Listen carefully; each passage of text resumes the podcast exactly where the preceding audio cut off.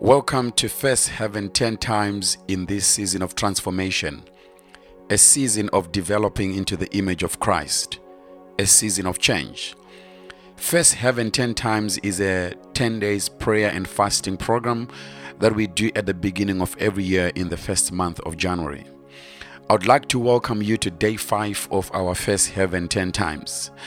The last three days were marked by the three G's of Jesus Christ. These three G's are the gospel of Jesus Christ, the glory of Jesus Christ, and the grace of Jesus Christ. In summary, the gospel displays the glory, and the glory reveals the grace.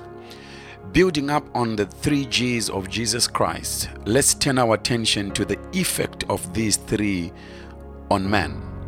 In other words, let's let's look at the change they brought to you and I.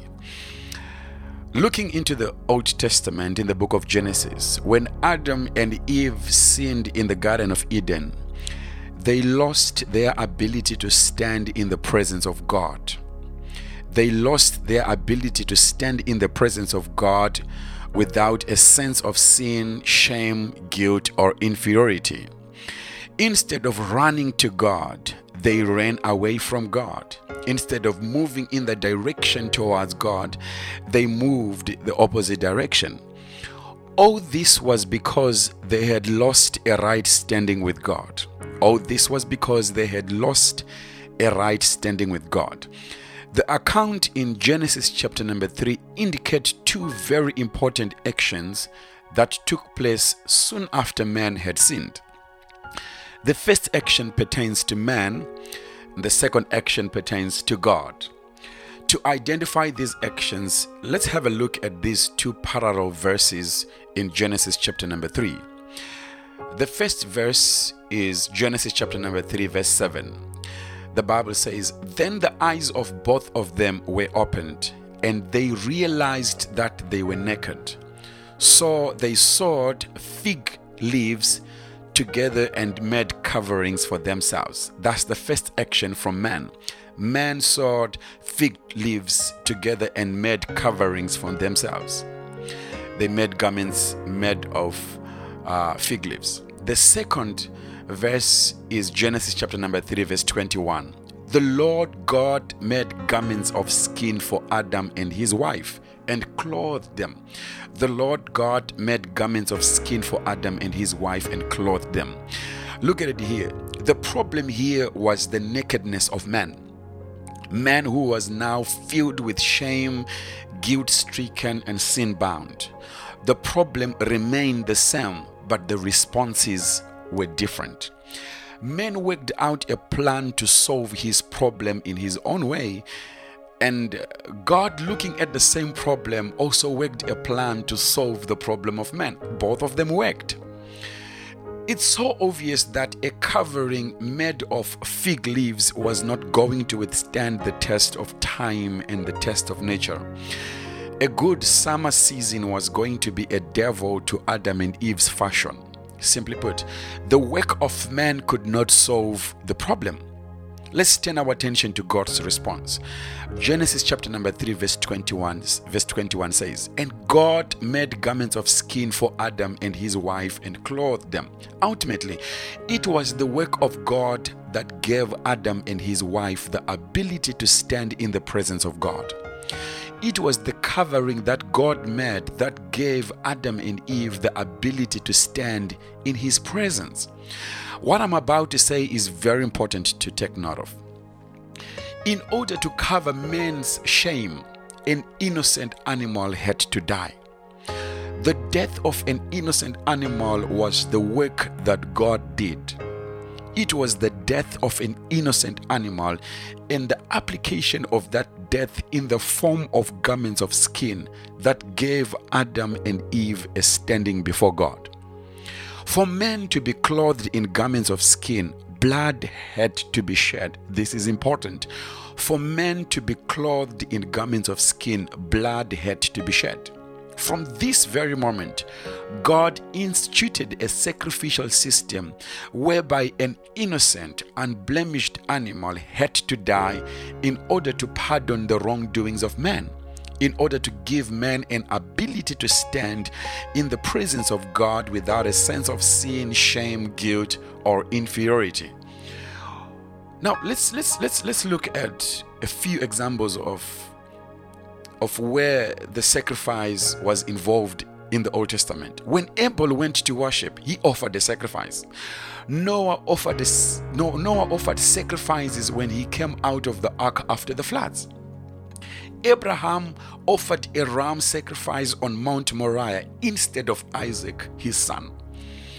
Gideon offered a sacrifice when he had a divine visitation.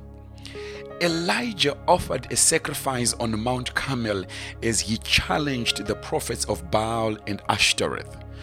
Solomon offered thousands of sacrifices as he dedicated the temple to God.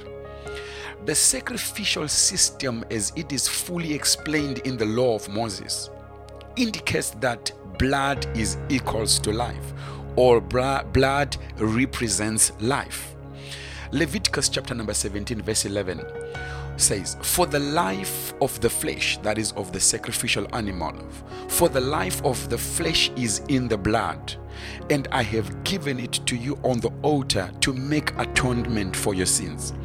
For it is the blood that makes atonement by reason of the life which it represents.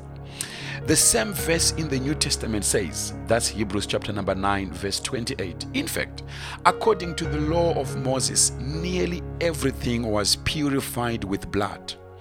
For without the shedding of blood, there is no forgiveness.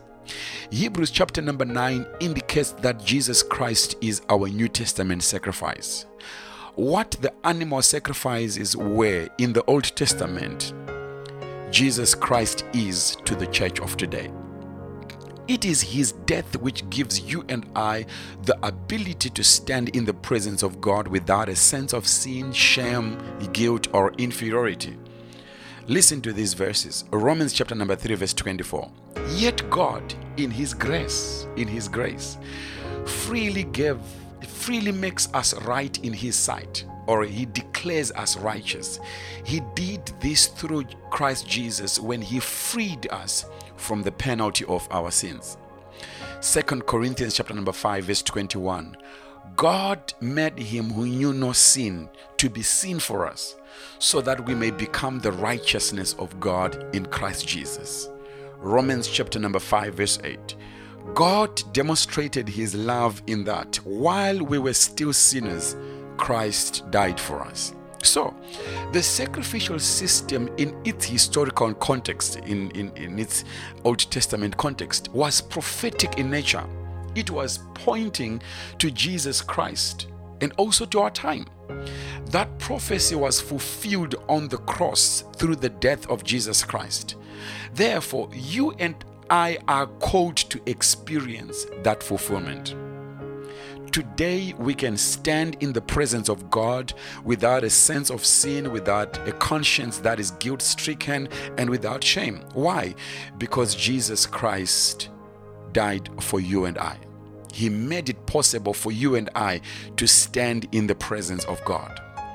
You know what? That is the definition of the righteousness of God the righteousness of God is defined as the ability to stand in the presence of God without a sense of sin, a sense of shame, a sense of guilt or inferiority. And I'm saying to you, you are the righteousness of God in Christ Jesus. Therefore, there is now no condemnation for those who are in Christ Jesus. Romans chapter number 8, verse 1. It becomes extremely important today for us to pray for a life that is radically, unrestrictedly, and completely established in the righteousness of God. Isaiah chapter number 54, verse 14 In righteousness you will be established. So today, let us pray for a life fixed, family fixed in the righteousness of God. Here are the three prayer points for today. Number one, pray that you become rooted and grow in confidence in your righteousness in Christ, in your identity in Christ. Number two, pray that you become conscious of your righteousness in Christ in this season of transformation. Pray that you become conscious of your righteousness in Christ in this season of transformation. Number three, pray for healthy relationships in every area of your life pray for healthy relationships in every area of your life. As we continue in our prayers, let's agree on these confessions. I am the righteousness of God in Christ Jesus. I am growing in my relationship with God. All my other relationships are becoming healthier and stronger. Once again, welcome to day five of our Face Heaven 10 times in this season of transformation, a season of becoming like Christ, a season of change. God bless you. This is Pastor Danny.